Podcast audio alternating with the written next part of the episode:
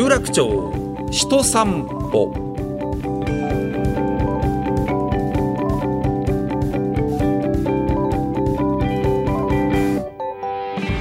どうもラジオパーソナリティの上柳正彦です。このプログラムポッドキャストでお送りしていますね。タイトルは有楽町人散歩です。このプログラムは東京有楽町で働く方生活する方をゲストにお迎えいたしまして有楽町について語っていただくとともにこの街で生きる方々が思う豊かさについてお話を伺っています。さて今回はですね、えー、大正時代から続く大人の社交場東京会館ですね。東京会館は私の仕事仲間も披露宴あげてますし、えー、私もいろんなイベントあるいはパーティーあるいはそこで司会などもやらせていただいておりますけれどもまあ早朝の朝ぼらけという番組を担当するようになってからですねバーというところがですね遠い遠いところになってしまったんですね。1時半に起きるもんでね。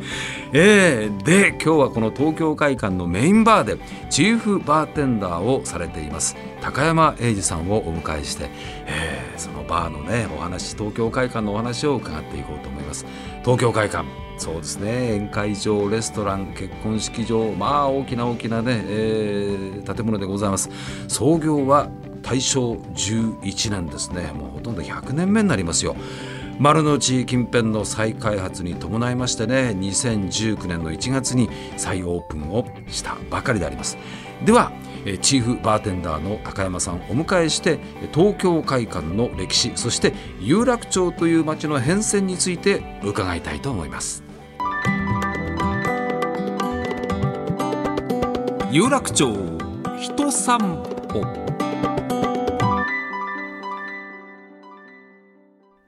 上柳正彦がお送りしている有楽町人散歩。今日のお客様大正11年から続く歴史と伝統ある東京会館。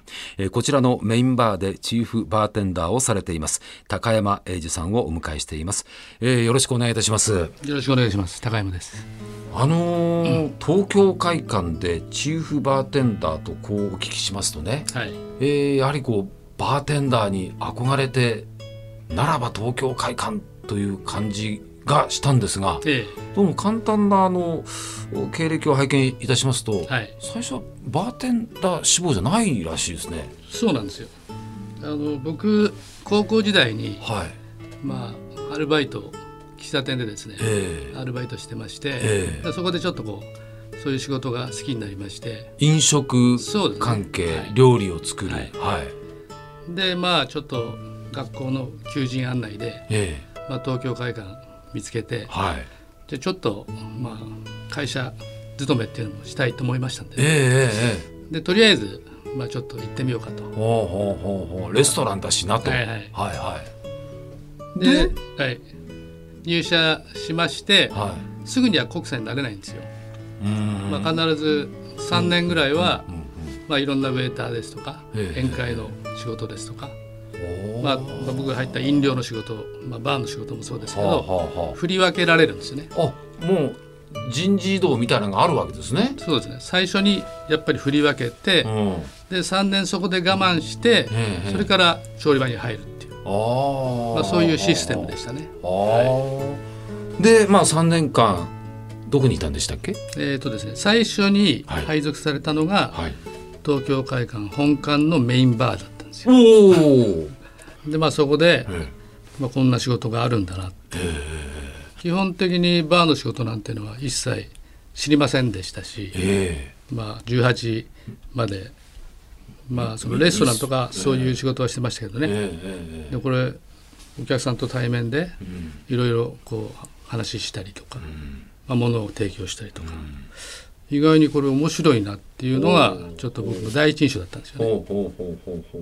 でとりあえずまあそこを3年やらなきゃいけないんで、えー、まあとりあえず面白いからちょっと続けてみようかなと思って、えーえー、でまあそうしたらあの8月に三越シルバーハウスっていう当時のまあ営業所があるんですけどね、はい、そこに移動になりまして。三越の方のそこでは何をやられたんですか？そこでもやっぱり飲料なんですけどでも仕事は宴会の仕事、うん、まあ、レストランの仕事両方やってましたけど、はい、まあ、そこはバーはなかったんですけど、ね、うん、まあ、レストランでカクテルを提供したりワインを提供したり。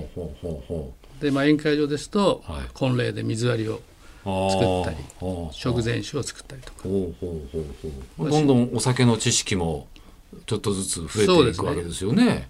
うん、だそこで、はい、まあそろそろまあ自分の道を決めなきゃいけないんでえー、でたまたまそこの上司がすごくいい上司で、はい、お前そろそろ上司は決めなきゃいけないけどどうするんだと、うん、調理場に降りるのかこのままバーに残るのか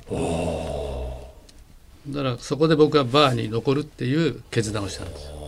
そのいい上司の方と巡り会えたというのも大きいですね。もうそれがなかったら僕は今ここにいないと思いますねですぐに東京会館のメインバーに行けるもんなんですか？いやそこからまだ？4年ぐらいはその仕事をやってましたね、はい、それで、まあ、バーの仕事をやるんだったら、うん、本館に戻りたいっていう、はい。まあ、その上司に直訴して、うんはい、まあ、その頃すぐに移動できないんですよ。やっぱり仕事の関係人の関係とかもありましてね、で僕が抜ければその上司大変な思いするわけですから。代わりに新入社員が来るわけですからそうか、ええ、また教えなきゃなんないし。でもそれで僕をこう出してくれたというか、はい、まあそれだったら行けと、うん、でメインバーにまあ6年後。行って。行って。でそこがその時は27ぐらいですかね。でもまたメインバーとなるとちょっと今までとまた違いますよねそうですね。もう全然また違った仕事になるし、また一からやり直しみたいな感じですから。やり直しっていうのはバーテンダーの方はまず最初はどういうような感じで入っていくんですか？まあお酒の種類もすごくいっぱいカクテルの種類もいっぱいですしね、えー、いやいろんな知識必要だしまたお客さんとさりげなく話をしなきゃいけないし大変な仕事だなといつも思うんですが、まあ、基本はですね、はい、掃除とかですね。えそっちからですか、えー、あと氷を割るとか。あ氷はやってますよね、えー、グラスを拭くとか。ああまずその世界ですもう本当に小僧の世界からそこでやめちゃう人間いっぱいいるんですよ。いやだって、それは自分の思い描いてた華やかなものとはちょっとね。全然違いますよね。とにかくお店開くまでの準備がものすごく大変そうですしね、えー、はあはあはあ。それも耐えた。それも耐えて。うん。まあでもお昼は、もうその当時は満席なんですよいつも。ですからもう追われて追われて、うん、ランチ終わっちゃうんですよバーって、うん。夕方になると、常連が毎日決まった時間に常連が来るんですよ。はい、でその常連が、口うるさいわけですよ結構。でからかわれるんですよ。いじられるんですよ。ああ。おお若いの入ってきたね。でお前彼女できたのかとか。そっちの方の話を。でそういう話をしながら、はい、まあ、3年ぐらい見てるわけですよ僕をね。はい。で僕はそのお客さんの酒はもう分かるんですよ。作れるんですよ。この人は何々の水割りで氷1個でレモンスライス入れるとかもう各自同じもの飲むんである程度も覚えられるんですけど、でも作らせてくれないんですよ。まだ？まだ。だそれは作らせてくれるかどうかっていうのはその会話で、うん、こいつ分かってきたかどうかをチェックしてるんですよ。お客さんが。お客さんが。ほほほほほでようやく、はい、そろそろ高山に俺の水割り作らせちゃっていいぞってその上司にお許しが出るわけですよ。ほうほう。でそこで初めてその人のお酒を作れるんですよ。その初めて作って飲んでいただく時なんてのはど,、どうでもないましたか？いやちょっと感動しましたねなんかね。ねだからそれが分かるまでやっぱ3年かかりましたね。えー、なんで俺に作らせないんだと分かってるのに。でも絶対作らせないんですよ。常連たち各常連たちが。でそれで一つそのクリアした時に、なんか会話で「あこいつ分かってきたな」と。分かってきたのは何か分かってきたということなんですかね。まあお客さんに対してリスペクトできて、その順序とか、準備でこう丁寧に作るような心がけもできたと。そこで初めて俺の酒を作っていいぞと。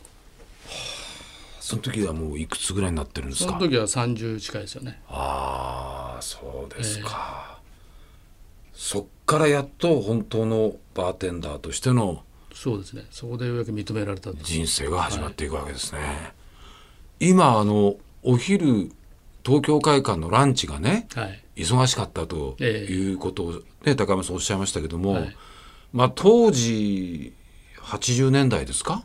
そうですね。80年代ですね、半ば、ええ、で僕が帰ってきたのはは86年か7年ぐらいなんですよ。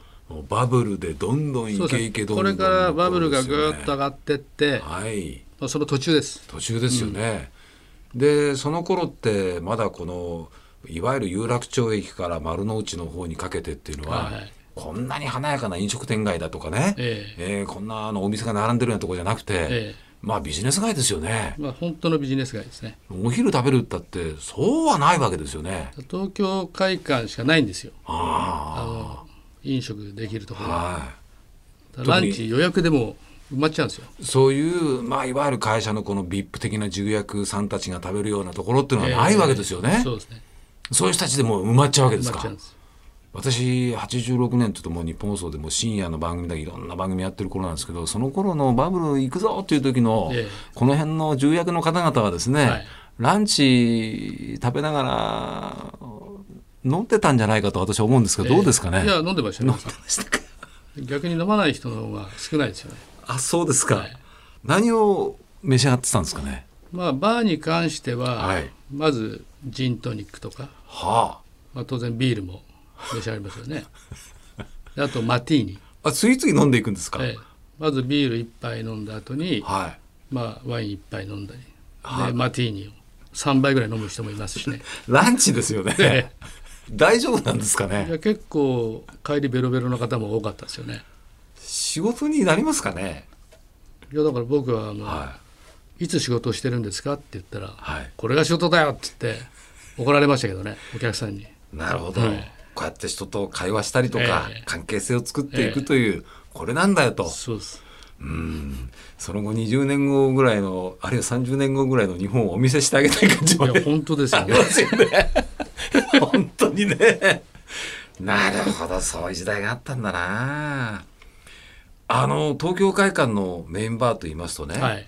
まあ東京会館自体がええ。本当に大正時代にできて関東大震災があって、はい。戦争があって戦後の GHQ があってというね、ええ。まあ、そしてそのバブルの頃があって、はい。バブルの崩壊も見てというね、ええ。まあ大変ずっとこの有楽町会の歴史を見てるわけですけども、有名なのが、はい。あのマッカーサーが好きだと言っていたジンフィズはい。ありますでしょ？そうですね。牛乳が入ったジンフィーズです、ね。あれ名前ついてんですよねまあ、會舘風ジンフィーズっていう名前。會舘風ジンフィズ。はい。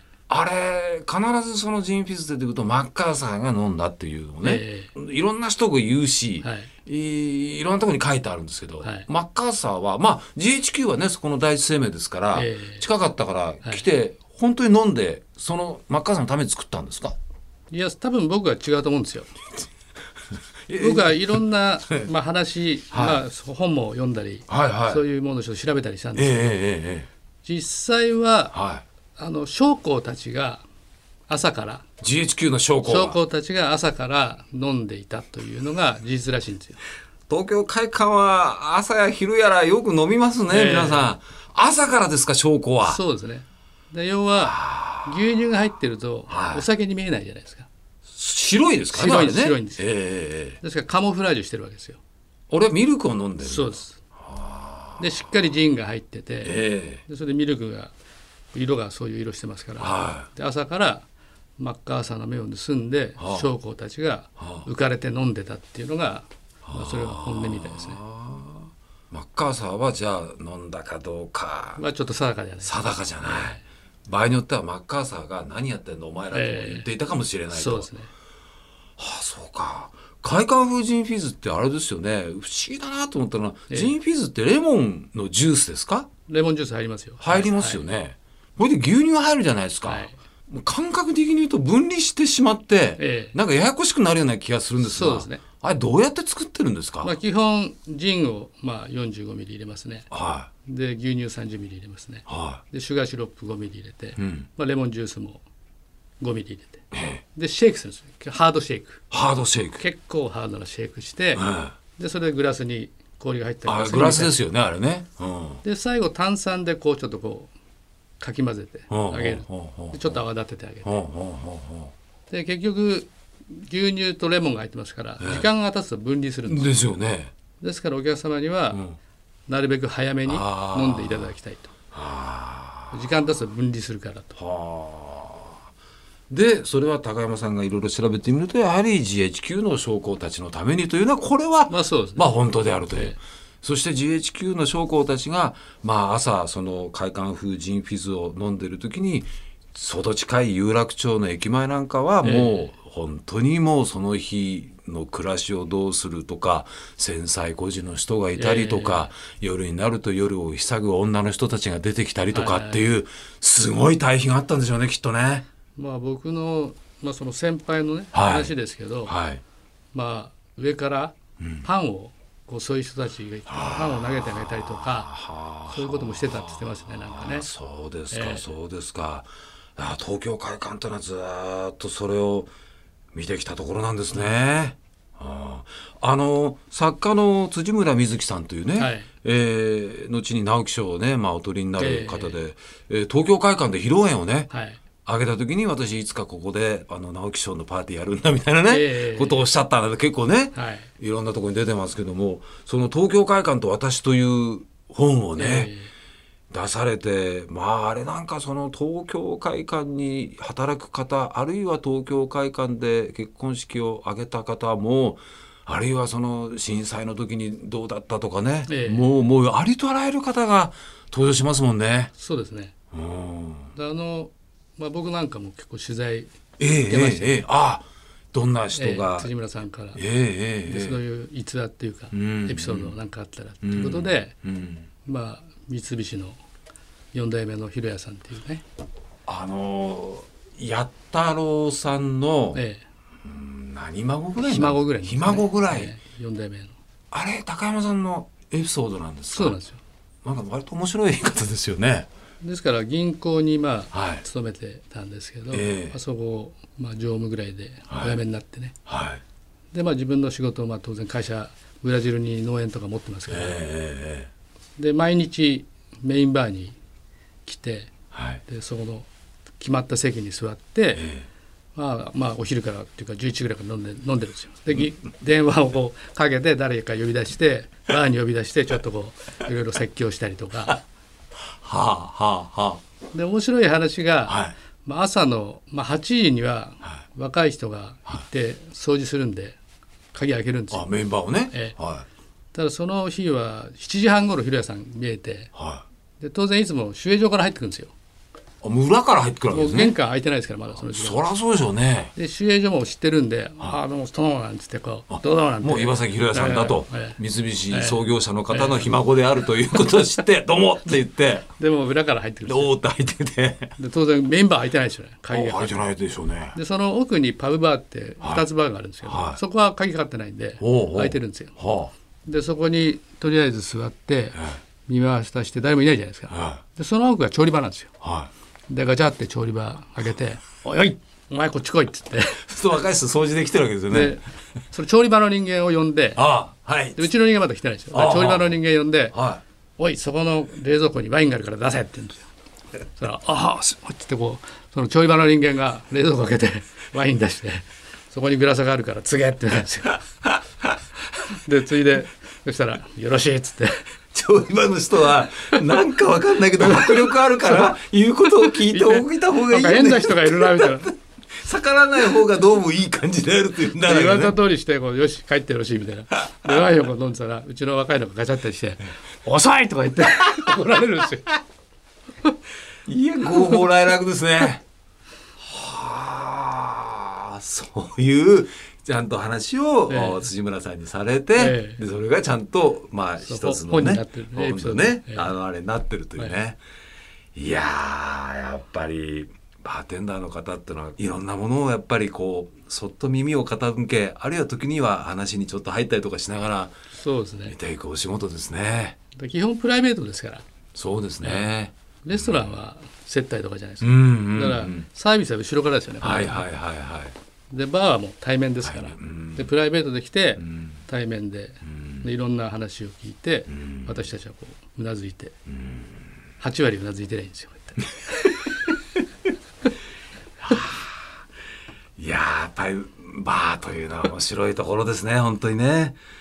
あのこのコーナーにお越しいただく皆さんにはあの必ずお聞きしてるんですけどこの有楽町という街のこう豊かさっていうんですかね、えー、そういったものは何でしょうかという、まあ、ちょっとね難しい質問かと思いますけども、えー、東京会館のメインバーのね、えー、高山さんに伺いたいと思います。いかがでございましょうか？そうですね。僕はやっぱり一番何が良かったか何が豊かさかなって考えたら、はい、やっぱりそういうハイソサイティのお客様と、うん、まあ、出会えたというか、うん、接しられたというか、うん、それがやっぱり一番ですね、まあ、そういう普段会えないようなお客さんと、まあ、相対して、くだらない話して、でそういうなんかこう考えてることをなんかこうもらえるっていうか。でそういった方々もまあ一日の特に最近なんてのはね本当にこう経済の状況も大変ですから、いろんなことを背負って、やれやれとカウンターにこう腰を下ろして、いつもの高山さんがいていやなーってな話をねふっと初めて肩の力抜いて話すというね瞬間もありになるでしょうね。そうですね。あスイッチの切り替えに来るんですよね。そうでしょうね、はい、戦闘モードで家に帰りたくないっていうのあるでしょうね。はい、うね。絶対ね。そしてその調度品なんかもずっと長く使ってるものばかりですよねあそこ確かね。まあそうですね。もう古いものはずっと長く使ってますし、まあ建て替えて新しくなったとこも結構ありますけど。でもバーで迎えてくれるのは創業当時の大正時代からある大きな時計だったりとか。そうですね。あれも旧館一番最初の建物の時はロビーにあったんですよあれ。でそれが2代目の建物の時に、うん、あのバーロシーニっていう、奥のバーの中に入って、はいはいで建て替え中は富国生命ビルにあの4年間ちょっと、まあ、臨時でバー作ってそこに持ってってその時計も持ってきましたけどね。あの時計も有楽町の街をずっと見ているということになりますね。すねえ。ー、はい、えー、ということで辻浦瑞希さんのね東京会館と私をお読みになってなんかやっぱり行ってみようと思う方もね、はい、いらっしゃるようでございます。まあなかなか今の状況というのはね本当に飲食関係ですとか飲料関係の方々大変だと思いますけどもまあこれからもぜひいいバーであり続けていただきたいと思います。今日はどうもありがとうございました。ありがとうございました、えー、今日のお客様は東京会館のメインバーでチーフバーテンダーを務めていらっしゃいます高山英二さんにお話を伺いました。どうもありがとうございました。ありがとうございました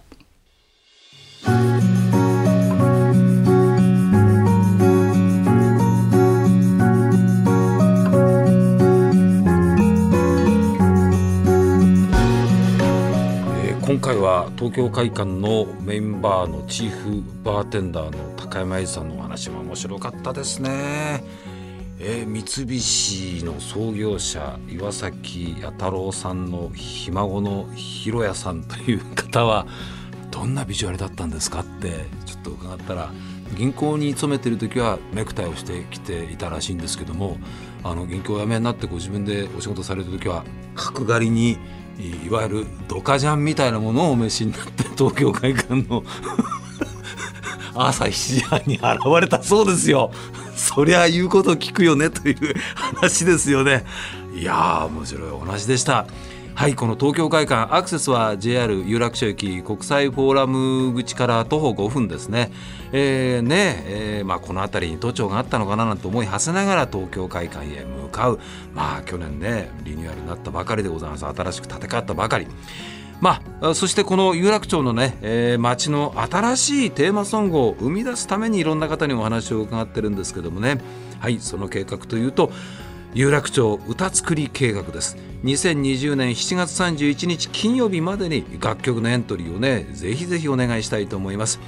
賞金が100万円ですからね。詳しいことは有楽町歌作り計画の公式ホームページをご覧になってください。日本放送のホームページのバナーからもリンクしています。さあお時間ですね。次はどんな方のどんなお話が伺えるでしょうか。楽しみです。お相手ラジオパーソナリティ上柳正彦でした。